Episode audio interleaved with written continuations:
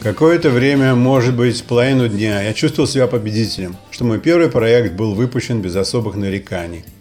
Но беда маленькой компании в том, что их ненасытные хозяева набирают много работы без какого-либо учета рабочих мощностей. Не успел я, как говорится, стряхнуть волос со своего халата, как Ричард вызвал меня к себе в офис и рассказал, как можно малыми силами делать большие дела. Для правдоподобности и убедительности он начал издалека, с греческих 300 спартанцев, которые малыми силами сделали большое дело. Так вот и мне предстояло вести несколько работ одновременно, умело деля свое время. Босс сказал, что пока я начну одновременно 4 работы, он постарается нанять побольше людей. Странное это было время. Я работал, не отрывая головы от экрана компа, примерно полтора месяца, едва замечая новеньких в офисе. Они появлялись примерно на неделю, а потом вместо них приходили другие. Таким прогрессивным методом Ричард набирал себе рабочую силу. Однажды около писсуаров он поделился со мной философией на этот счет. Если человек за пять дней работы не показал результатов, то с ним не все так хорошо, как было написано в его резюме. Возможно, что он не окончательный балбес и хороший парень, как Билли Плотник, но у меня нет времени его учить. Помню, я спросил его про Билли Плотника, он только засмеялся и сказал, что в действительности это просто метафора. Постоянная занятость на работе не давала мне возможности познакомиться поближе с остальными сотрудниками. Одна молодая женщина-архитектор с островов работала чертежницей. Она была скорой на руку, но ничего не производила без эскизов. Был еще китаец Майк, выходец из Гонконга, молчун и трудяга. Если бы не моя занятость, то можно было бы тронуться рассудком от тишины в офисе. Иногда случались счастливые минутки, когда Ричард приходил навестить нас, посмотреть, кто чем дышит сегодня.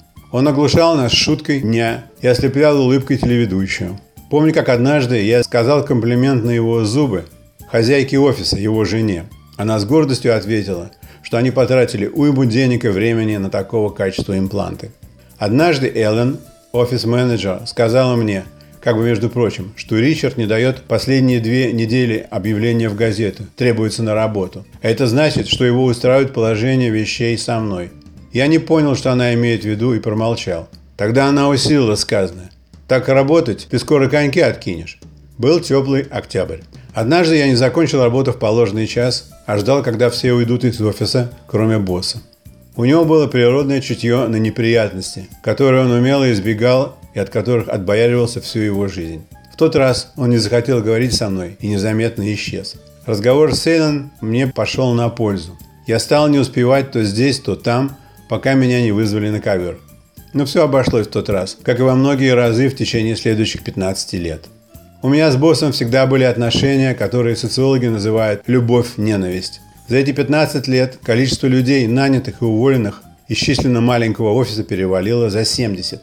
Чаще всего босс нанимал молодых китайских инженеров, которые писали свои диссеры в штатском универе. Его знакомый профессор сопромата оттуда давал ему наколки, кто из них хорош. Но и он не учитывал, что академические знания и работа инженером в реальном офисе – это две большие разницы.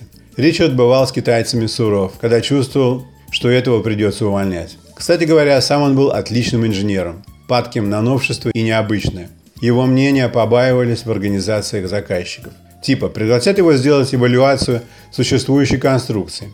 Он довольно часто брал с собой меня, как лишнюю пару глаз и для раздувания щек. Бывало, я видел вещи, но до конца не понимал, насколько они значительны.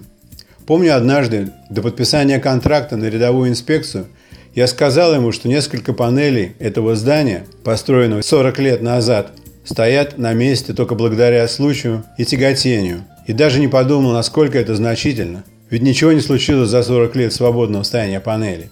Когда я рассказал хозяину об увиденном, он отложил все свои дела и написал серьезное официальное письмо предупреждения, что может произойти непоправимое.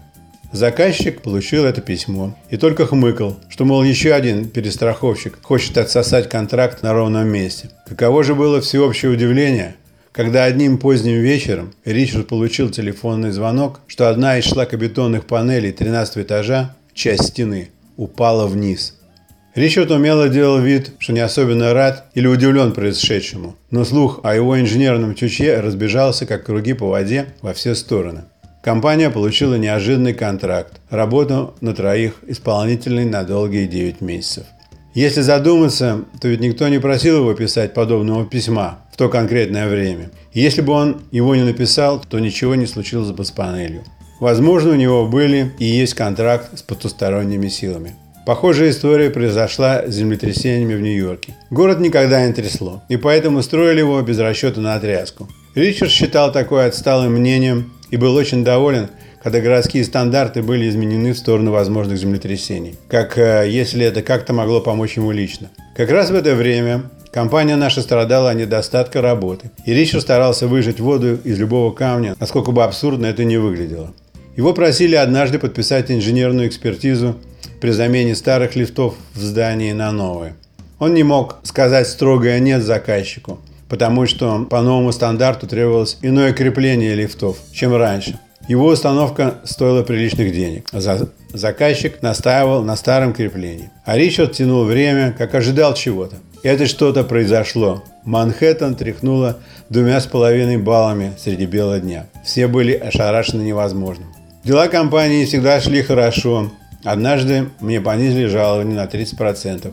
Я мог бы согласиться или не согласиться и быть уволенным, но нежелание поиском чего-то нового победило. Я продолжал работать, хотя и с меньшим рвением. Ричард однажды сказал мне, что в старые времена в России дворяне не получали жалования годами и тем не менее служили государю. Для меня такое даже не было горькой пилюли, потому что в то время я беззастенчиво занимался на работе творчеством. Однажды за день до отъезда в очередной отпуск я нашел интернетное объявление «Требуется дизайнер», в совершенно незнакомой мне сфере. На удалую я послал свое резюме с припиской, что с их спецификой не знаком, но обучусь чему надо довольно быстро. Кого было мое удивление в первый день после отпуска увидеть приглашение на интервью. Can you see